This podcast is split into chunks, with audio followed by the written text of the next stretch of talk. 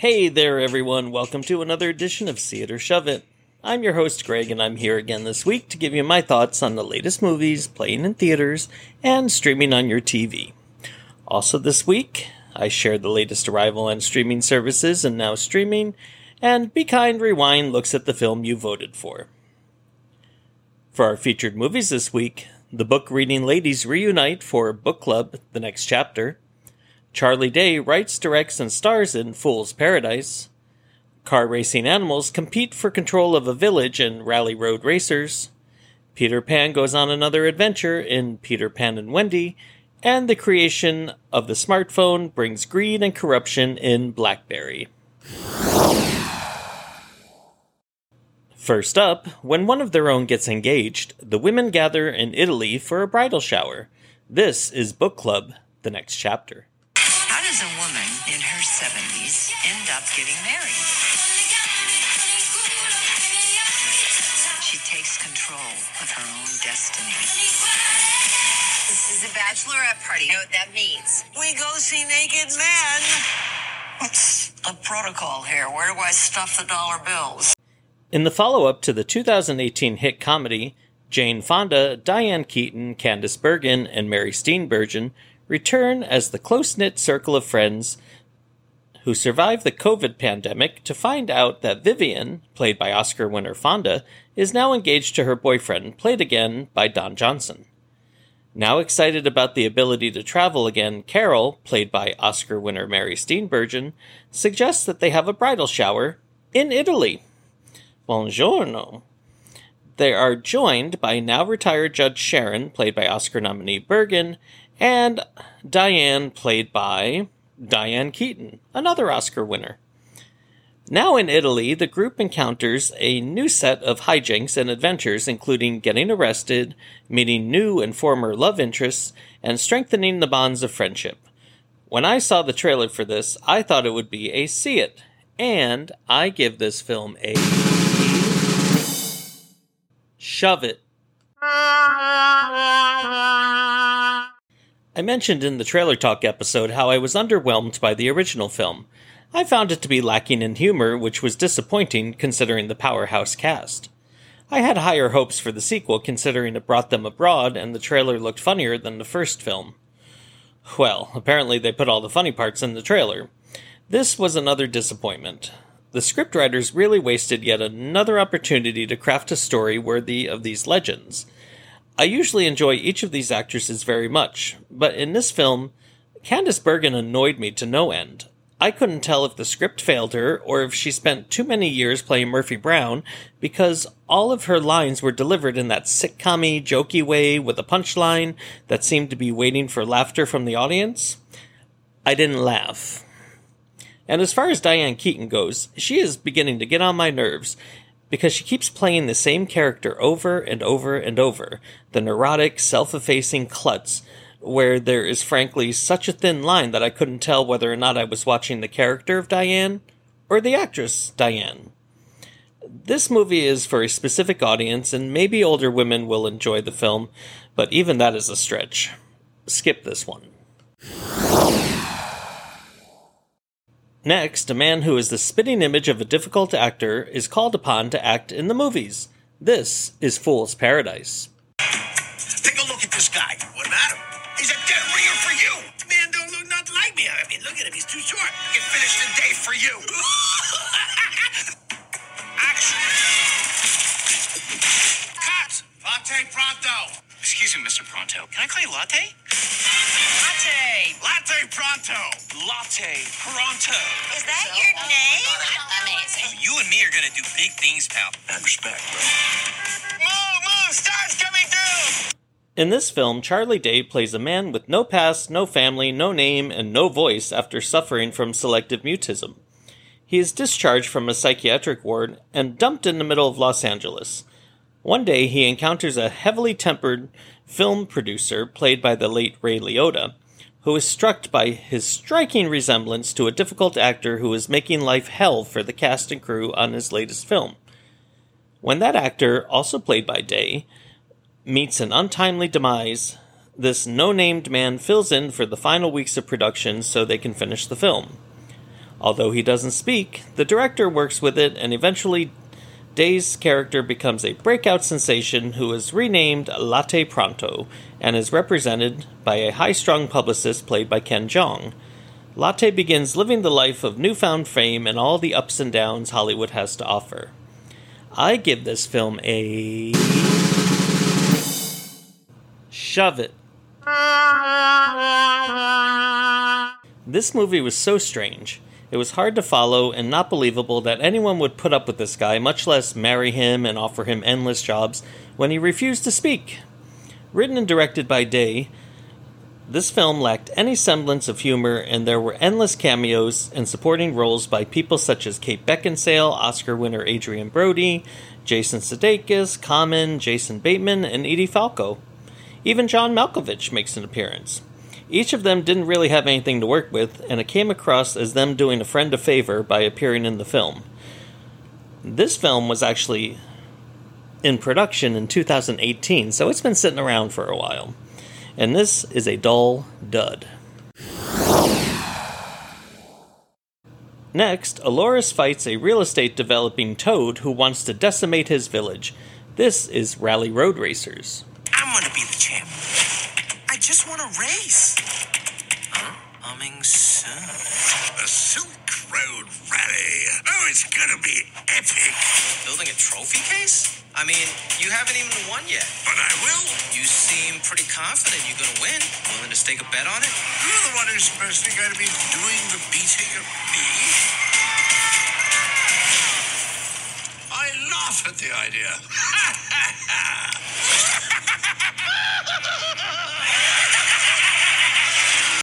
In this animated tale, a struggling race car driver named Z, voiced by Jimmy O. Yang, returns to his grandmother's home to find it scheduled to be demolished by Archie Vainglorious, voiced by John Cleese. Vainglorious wants to build luxury condos. Z has long admired Archie and feels that he can use his admiration to talk him out of the demolition.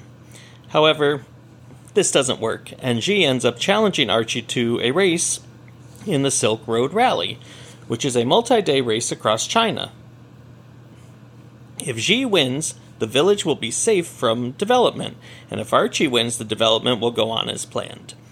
I give this film a... see it! I'm usually very picky about children's films, and this one was cute and engaging. I found the story to be something that kids could enjoy and parents could be stress-free knowing that there isn't the usual animated film tropes, you know, the ones where they're making fun of adults, making them look like idiots, or they focus on bodily functions. Seriously, vomiting is not hilarious, whether it's in animated films or live action. I don't get it.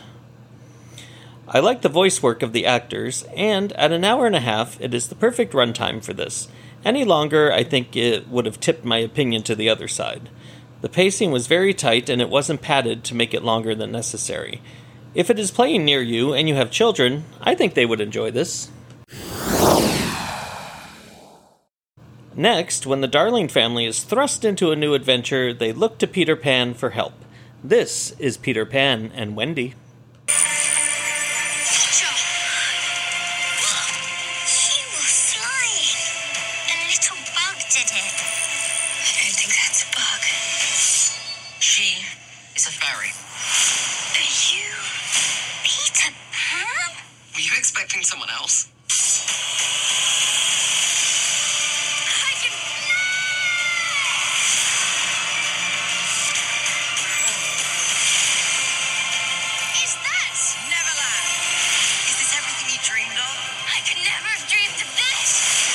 In this adaptation of the J.M. Barrie story, the Darling family, Wendy, played by Ever Anderson, younger brothers John and Michael, played by Joshua Pickering and Jacoby June, are coming upon Peter Pan and Tinkerbell one night.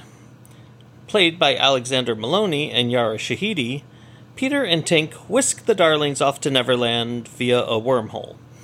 Greeted by the Lost Boys and Tiger Lily, the Darlings are taken on an adventure with Peter Pan and Tinkerbell, where they come upon Captain Hook, played by Oscar-nominated actor Jude Law, who does not like Peter or the family he has brought into his world. And this sets off a battle of power that endangers the entire family. Will they survive? I give this film a mild shove it. This was one of those where when I watched it, I didn't really hate it, and I was going to give it a mild see it, but the more I sat with it, the less I liked it. The saving grace of this film is the cinematography. It looked gorgeous, and the sound effects made me wish that I could have seen it in the theater. The technical aspects were all great. However, without these things, all you have is yet another take on the Peter Pan tale with nothing new or special added to it. The story didn't really engage me, and I found myself struggling to get through at some points. I originally thought maybe I would make this a see it, like I said, but there isn't really anything special enough about it for me to recommend it over the original animated film. So go ahead and pass this one over.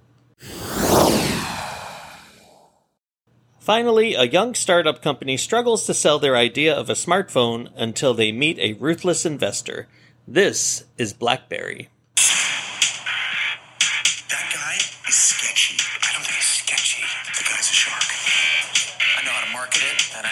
Sell it to, but I want 50% of the company, and I've got to be CEO. I don't know who you think you are. Oh, deal. Are you joking? We are in a race to get this thing to market, and we are a year behind. I need a prototype. I'll do it perfectly, or I don't do it. Mike, are you familiar with the saying, perfect is the enemy of good? Well, good enough is the enemy of humanity. The film opens with business partners Mike Lazaridis, played by Jay Baruchel, and Douglas Freegan, played by the film's director Matt Johnson, struggling to get financing for their latest technology project. Holding them back from success is a lack of finesse in their presentation skills, a lack of ruthlessness in their business practices, and an unwillingness to expand their staff from beyond their small circle of workers and friends. They meet Jim Basile, played with high energy by Glenn Howerton. Jim has all the ruthlessness with some despair that the two don't. After some back and forth, they begin a partnership with Jim to develop the first smartphone that ended up becoming the BlackBerry, the iconic handheld computer cell phone that revolutionized the cell phone industry. With the popularity of the product, all three are on the verge of becoming tech icons, which brings both fame and wealth, but also competition and scrutiny from other companies, as well as the Securities and Exchange Commission. This film takes audiences into the spectacular rise and fall of the company, and I give this film a see it. This film was so much fun to watch. It reminded me of how I felt earlier this year while watching the great film Air, in that it had real nail-biting stories, frenetic shots, and an engaging storyline that made me want to know what was happening next in the film. The cast played their roles to perfection. The pacing made for a film-going experience that had me hooked. It was nice to see Baruchel play his character torn between loyalty to his friend, while also trying to balance this with logic when Jim presents them with an offer that may be their only hope for success. The internal struggle was real. Like I said, this had me comparing it to Air, and I think the two would make a wonderful double feature. That's it for this week's featured films. To recap, Book Club: The Next Chapter is in theaters now and is a shove it. Fool's Paradise is in theaters now and is a shove it. Rally Road Racers is in theaters now and is a see it. Peter Pan Wendy is streaming on Disney Plus now and is a mild shove it. And BlackBerry is in theaters now and is a see it and is my pick of the week. Since there are no quick picks this week, let's move on to my segment where I share where you can find some of the films I enjoyed within the last year that are now available for home viewing. This is now streaming.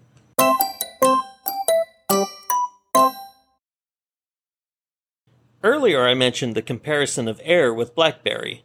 Well, great news! Air has arrived on Amazon Prime Video. One of the best of 2023 so far, this film tells the story of how Nike landed the sponsorship of Michael Jordan. It's an incredibly exciting movie directed by Ben Affleck and starring Matt Damon. You can hear my full review on episode 73.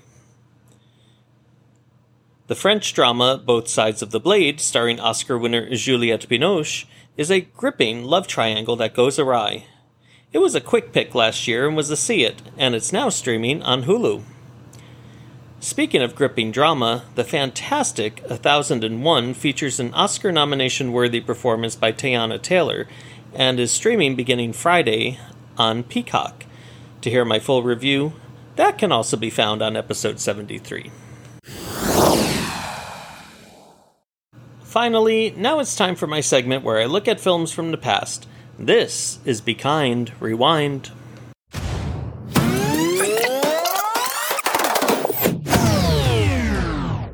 Continuing on with the 52-week movie challenge, this week's film topic was a film about rich versus poor.